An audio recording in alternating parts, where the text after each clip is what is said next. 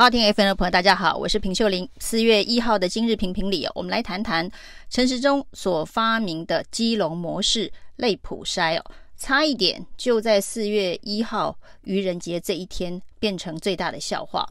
那在前一天呢，由指挥中心所发明的这个基隆，总共三十六万的人口，那当时说呢，因为基隆的人居住比较集中，要做普筛比较容易。于是呢，发明了一种叫做类普筛的方式，也就是发快筛试剂做三十六万人的普筛。那这个类普筛呢，原则上是希望能够加速找出因基隆的隐形的传播链，防止这个疫情是指数型的成长。但是短短不到二十四个小时哦，因为大家对于这个类普筛的概念觉得实在是太神奇了，真的蛮像愚人节笑话的。那就是说呢，有 PCR 比较精准的普筛的方式啊，为什么不用，却要用快筛试剂啊？这个精准度比 PCR 低很多的一个筛检的方式哦。那到时候呢，发生了很多的这个伪阳性，该如何的处理啊？这些伪阳性的人到底要不要隔离他？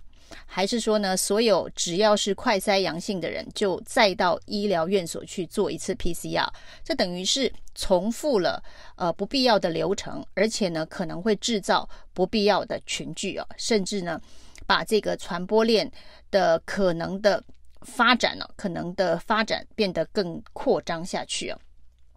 那这件事情呢，在很短的时间之内转弯了，因为呢，包括了基隆市长林右昌哦，可能被。炮轰到呃无法回应啊！现在告诉大家说，所谓的这个类普筛哦，绝对不可能是强制性的。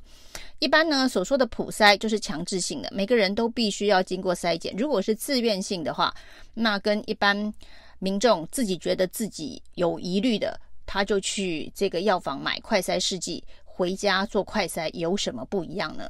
那现在呢，这个金融市长林佑昌告诉大家，所谓的类普筛哦是自愿性的，就是说呢，你想要普筛，想要用快筛筛剂的人筛你就筛哦。所以呢，在这一个指挥中心现在也改口说，哦这可能。是属于自愿性质，所以呢，最后如果能够在三十六万人口的基隆市啊，达到有一半的人做这个普筛啊，就已经是呃成效很好了。那到底是哪一半的人需要做普筛？那或者是说，如果是自愿性的话，就没有所谓的强制热区做普筛的问题，也不是说呃跟之前的所谓的区域性普筛也不一样，就是热区强制性普筛，就像当时在。呃，万华以及一些呃，比如说呃，热区的地方所规范的被指定要求要普筛，那当时都是用 PCR 的检测，就快筛只是呃一个初步的手段而已哦。那为什么会弄出这么奇怪的类普筛，让这个专家学者、一般民众甚至政治人物都感到非常困扰？今天传出了一个消息啊，就是上个星期二三月初的时候啊。陈时中呢，密会了民进党的高层，现在已经啊有了共同的默契啊，就是六月中的时候，他要宣布参选台北市长。那是不是为了要赶在六月中之前呢，让疫情那现在又要朝向清零的方向去推动，所以才会匆匆忙忙的推出了一个大家都听不懂的类普筛哦，甚至连这个台大的。专家黄立明都说，如果呢匆匆忙忙的把这个类普筛当成是一个防疫的工具推出来的话哦，对陈时中来讲哦，可能会选举选到一半哦，后患无穷。那为什么会有选举选到一半后患无穷这样的说法？显然陈时中六月中要宣布参选这件事情呢，看来是有谱啊。那类普塞是不是就是为了六月中要宣布参选，病急乱投医的一个？呃，临时上阵的防疫的手段了、因为基本上所有的专家都不看好这个类普塞的方式哦，而且甚至呢喊出类普塞之后还在规划的阶段呢、那快筛试剂在什么地方？要如何发放？给各家各户哦。那呃，哪些人是自愿登记吗？上网登记吗？还是去这一个卫生所领快筛试剂？还是由里长发送到家里？那有人既然是自愿，所以你发送到家里的时候呢，是不是还要做意愿的调查？甚至干脆一九二二再度上线哦。反正一九二二已经有习惯有两个阶段，这个意愿登记以及实际的预约。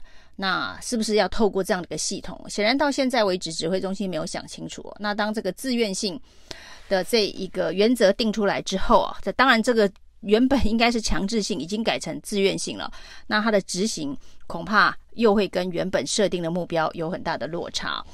那所以有专家也提醒陈时中啊，就是说现在我们比类普筛更重要的事情哦，就是你要先搞清楚，现在我们的防疫政策的下一阶段到底是要清零啊？还是要开放边境，适度的与病毒的共存呢、啊？到底是哪一个政策啊？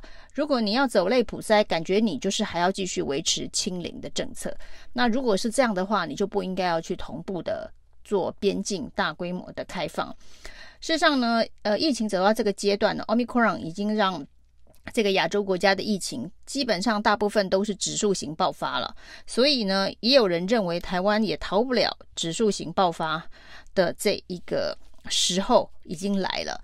那像最新的这一个国内的本土病例跟入境的病例都双双创新高，八十七例的本土，一百五十二例的境外移入。那接下来如果真的指数型爆发，每天一百例以上的本土病例也不会太意外。所以呢，重点是如何调整防疫政策的脚步，譬如说轻症的处理方式。那现在呢，轻症的这个防疫动线。是送检疫所，但是检疫所里头也有很多从境外移入，但是呢，他并不是确诊，他只是遵照检疫的规定在做相关的隔离。那把这个确诊者跟非确诊者放在同一个集中检疫所，这是不是一个好的方式啊？这恐怕也需要思考。那未来如果指数型的爆发之后，这些集中检疫所跟防疫旅馆如果要收治轻症的患者的话，够不够用？那未来是不是有居家隔离的这一个指导的原则跟方针，可能都要及早的因应啊？那包括了这个高风险者的第三季要如何的推动？那还有这个未来如果呢轻症必须要回家隔离的话，这个抗病毒的药物要如何的配置？这恐怕都是未来真的面对疫情指数型爆发的时候需要思考的事情啊。但是呢，一旦决定了这一个跟病毒适度共存的开放的政策之后，就应该要规划这些后续的呃防疫动能资源的调度。那如果呢，还是希望能够维持百例以下的这个本土病例走向清零的这个途径的话，那这可能就是一个非常重大的调整哦，就是全民要有这样的共识啊。但是现在，如果真的只是为了选举的考虑，为了让陈时中在六月之前能够交出一个类清零哦，现在可能是类清零、类清零的成绩单，而去采取类普筛的这个方式哦，要赶在六月把这个类清零的成绩单交出来，就会出现跟现在所有的这个防疫政策边境开放矛盾的一个决策。那像亚洲的国家，现在呢，整个确诊数因为 Omicron 的 BA.2 的呃盛行呢，已经也破亿了，就是确诊数也破亿了。但是包括了泰国、新加坡、韩国等国家，仍然对于这个边境开放的计划并没有改变。所以显然他们也都准备好如何与病毒共存，包括了人民的心理，包括了实际的防疫呃资源的配置啊。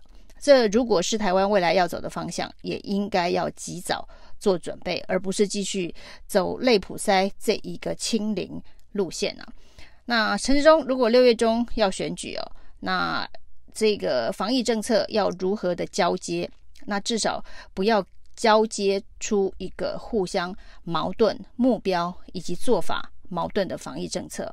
一方面像要清零，一方面又像要跟病毒共存开放。那接手的这个防疫指挥官哦，恐怕也会非常的棘手哦。那六月中到底陈时中是不是要选台北市长？理论上政治不应该要跟防疫同步思考，那当然是更不能病急乱投医啊。